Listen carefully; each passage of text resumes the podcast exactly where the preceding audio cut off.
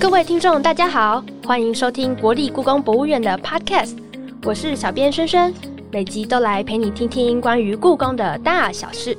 从今天开始，我们每一集都会精心挑选关于故宫的各种话题，要来带大家更认识故宫，更认识国宝文物。相信大家对于故宫、对院长都有很多好奇的地方。所以，我们今天就邀请到故宫的大家长吴密长院长来到现场，要来回答大家都好奇的小问题。院长好，你好，听众朋友大家好。我们也邀请了一位可爱的同学，帮大家来问问题。曾担任故宫第一届青少年文化大使、故宫青资会委员，现在就读清华大学一年级的孙子云同学，欢迎子云。各位观众朋友，大家好，我叫孙子云，然后目前是就读清华大学不分系。那么啊，这次要来询问院长一些问题，但是在我们其实在录制之前呢，就由我还有黄义晴跟孙伟成这两位同学，我们一起搜集在各大专院校中来自每位同学对于故宫院长的疑问。故宫博物院一直希望民众都能够来逛故宫，那院长个人是否常常逛故宫呢？很难说是常常来逛故宫。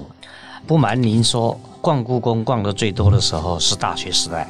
大学时代之后就不常来逛故宫，什么时候才来逛故宫呢？有外国朋友来的时候，一定会带他来逛故宫。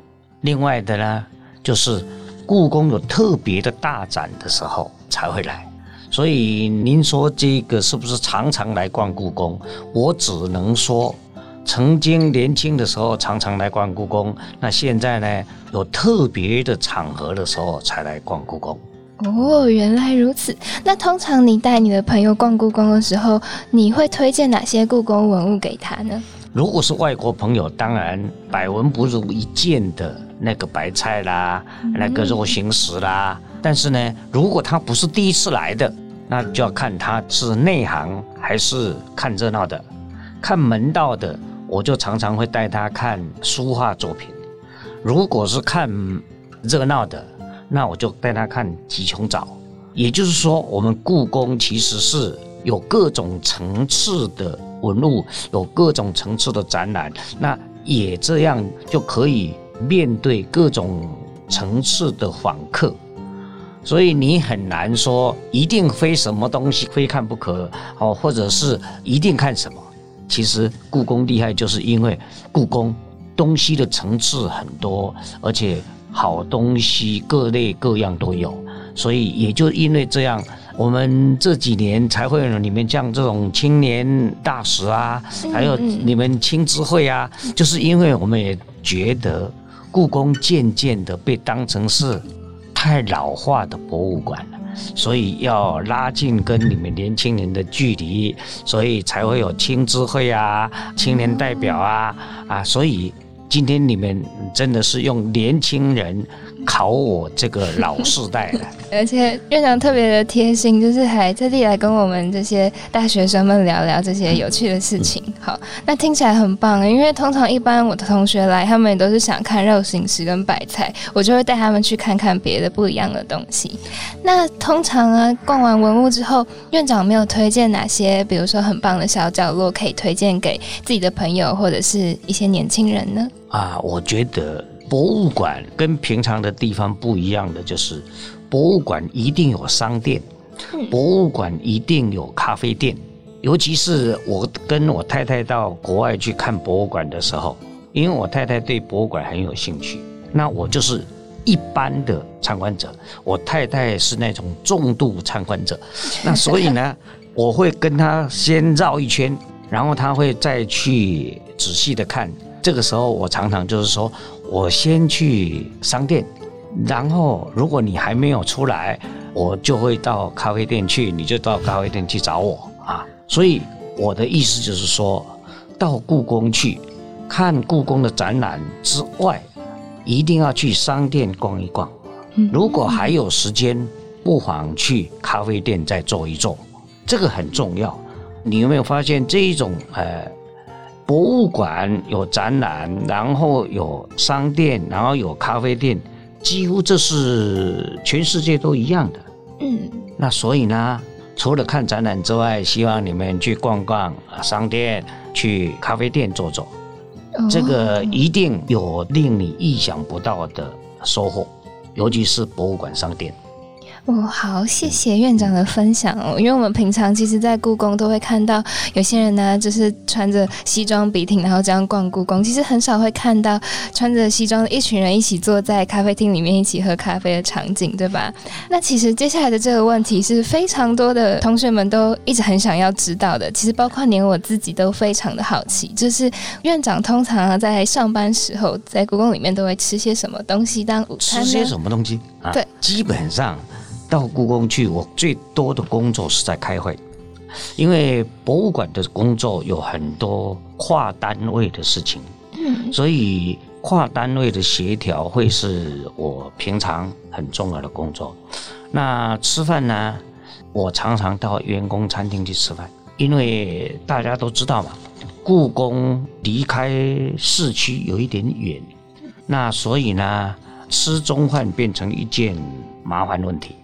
那因为我们天天总不能到故宫精华去吃嘛，对不对？嗯，那只只好怎么啊？哎，就是员工餐厅吃饭。所以有很多呃同仁就觉得，哎，怎么个院长来餐厅跟我们吃饭？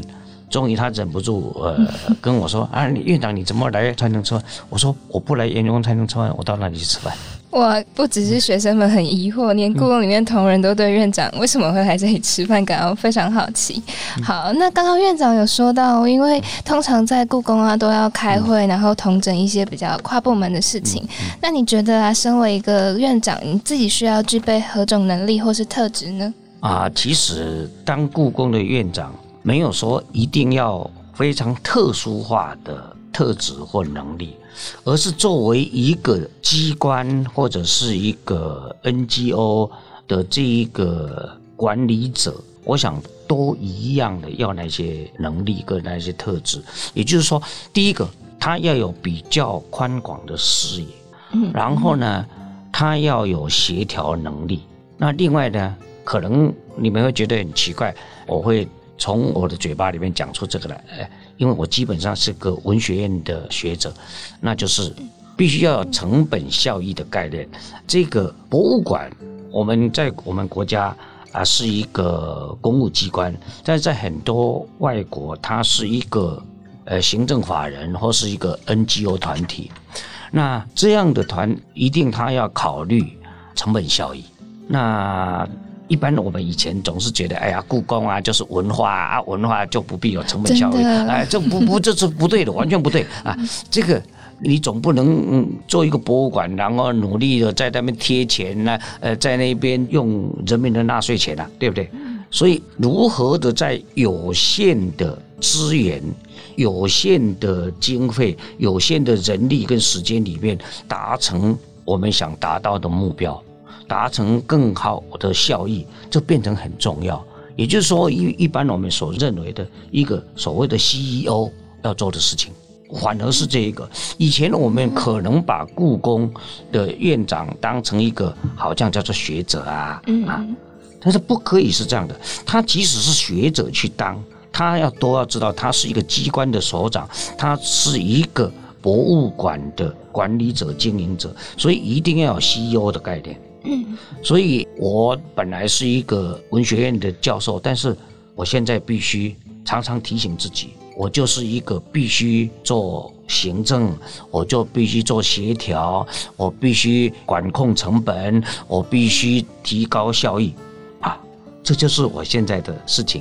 所以我也这样嗯认为，我应该往这样做，而且我觉得这是一个经营者，一个管理者。需要的一些特质跟一些能力哇，听起来真是非常的辛苦，很像一个妈妈要掌控好一个家的每一个小角落的那种感觉。没错没错，哎，要不然你们都说，啊，你们刚才一开始的时候就说啊，我们请故宫的呃大家长，啊，什么叫大家长？大家长就是家里的大大小小，大家可以做的当然就做了，但是呢，大家做不了的。大家有疑问的，大家就来问你，你就必须帮他们解决他们的瓶颈。听起来就很像是小朋友要跟妈妈争取零用钱的一个感觉。对，对我觉得其实这样子比喻下来，就会觉得其实故宫真的离我们是非常近的，对吧？那听了这么多，就是需要具备的能力以及特质之外呢，那既然故宫内部有这么多不同层级的人，那么最近一直很常听到要将故宫推广给青年。那其实我们一直都很好奇，为什么要将故宫推广给每个年龄层的人呢？那么用意可能是什么？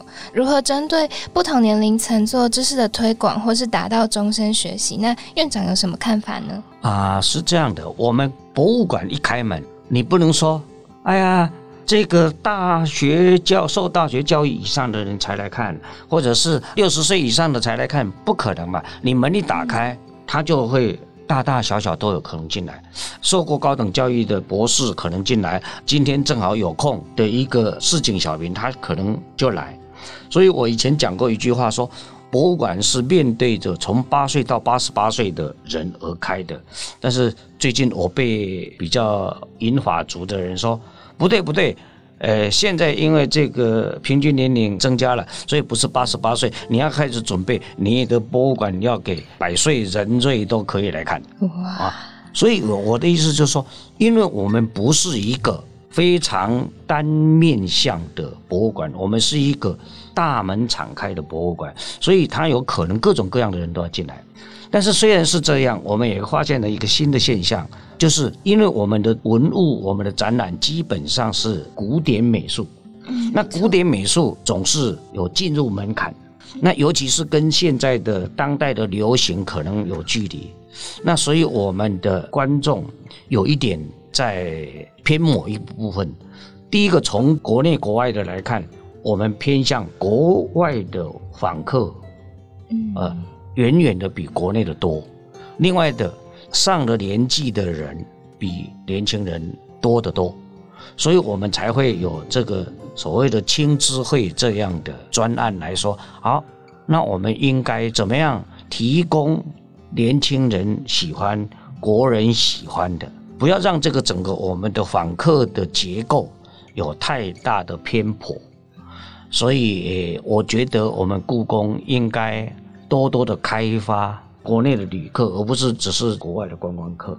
另外一个就是年轻的族群，要让年轻人觉得它不是那么遥远啊，这个很难亲近。要不然以前我们说啊，什么叫做故宫的文物啊，就是中小学的时候在课本里面看到的啊那些图片，对不对？啊，呃，我不知道你们有没有这种感觉。我读中学的时候，历史课本里面一定有几张。帝王的像，没错，但是呢，我都记不住那个是明太祖还是宋高宗，因为他们大概穿的大概一样，啊，画的大概一样，对不对？